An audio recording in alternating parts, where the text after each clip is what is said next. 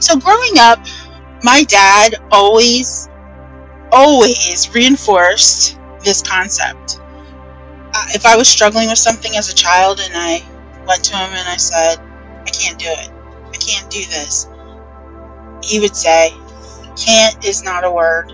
We don't use that word. We don't use the word can't. You can.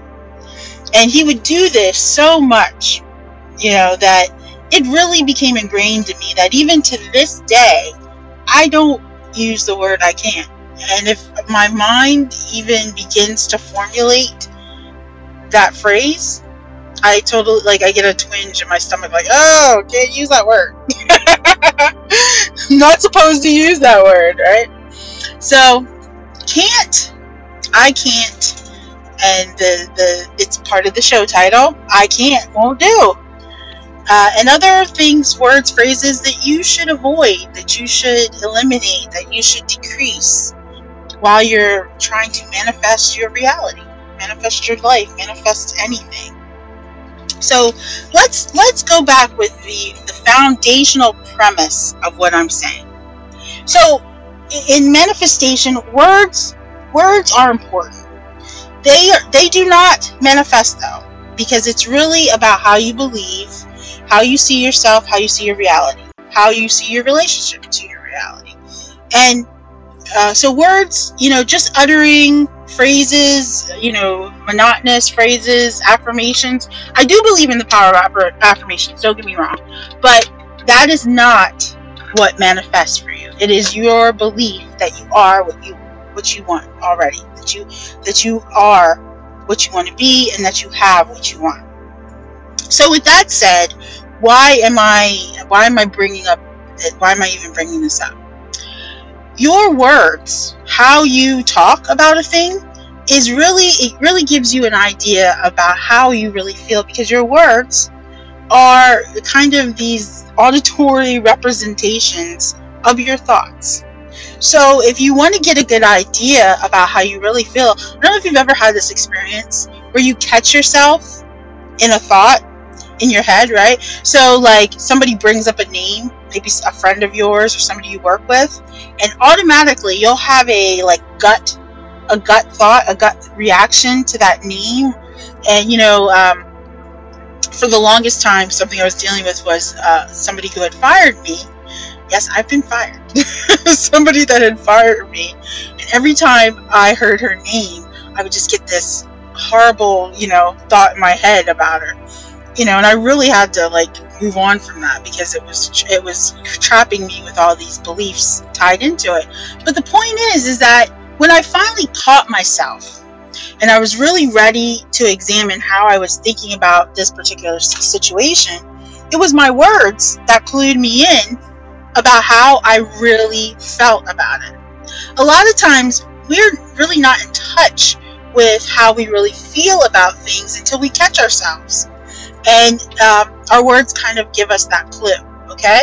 So some of this foundational work needs to be done if you want to manifest the best possible life and relationship and material things and spiritual things. This foundational work is important.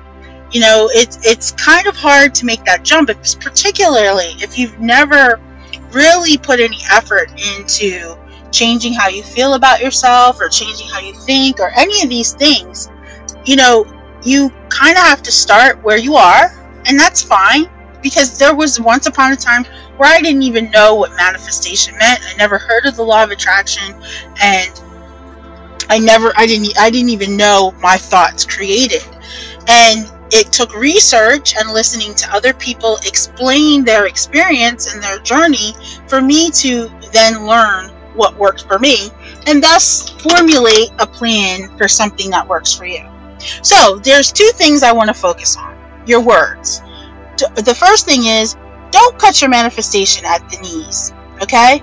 So, when you talk about something that you want to manifest, let's say you want to buy a house. Let's say you want to buy a house.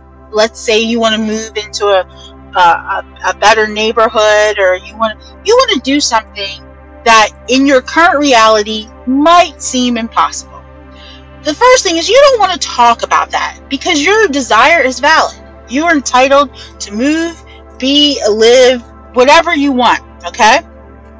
But if you talk about it like, yeah, I'm trying to move to Beverly Hills, but you know, I can't afford that. Well, you know what? You're right. You can't afford it.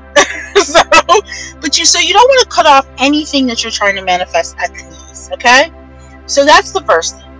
The second thing is, is as you start to make this a way of life, and as you start to change your perception of people and your reality and how you see things and, and how you see your circumstances, you will notice that there are certain things you will naturally not want to do anymore. And one of them is complain. You're not going to want to complain because you don't need to complain because you now realize that you are responsible for your reality. And so, therefore, who are you complaining to? What does it benefit? You're going to tell, you need to tell yourself about your problems. You already know what you don't like about your reality, right? You already know what you want to change. Complaining is useless. And complaining to others helps no, no one, helps nothing. You know, talking about things, talking about solutions and improving circumstances. Like, I work in groups, I work with other people. We talk about solutions, we talk about things to build something better. But complaining never serves anyone. And you'll find as you make this a way of life, you you'll see you won't be complaining. And in fact, when you encounter complaints, you'll be you'll want to move yourself away from that.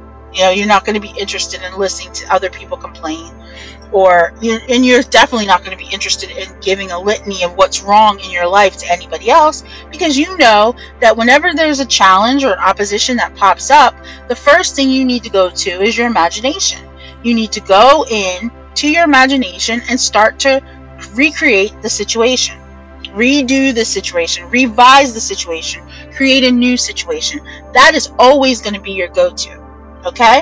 So, those are the two things that, you know, I can't, won't do. And also, no more complaints. There's no need for it. Just go back to your imagination, change it. Change it to uh, visualize how you want it to be. Okay? And then believe you already have it, or believe you already are that. Okay? That's it. That's it in a nutshell. If you would like help, suggestions, ideas, motivation on how to integrate these concepts daily into your life, contact me, livluvlux.com. That's L I V L U V L U X.com. You can email me, I have a form there. I would be happy to help you upgrade, glow up, do what you need to do to have the reality that's reflective of you. Thank you for joining me. I'm Nicole, your lovely host. This has been Live Love Lux. Hey, welcome to your life.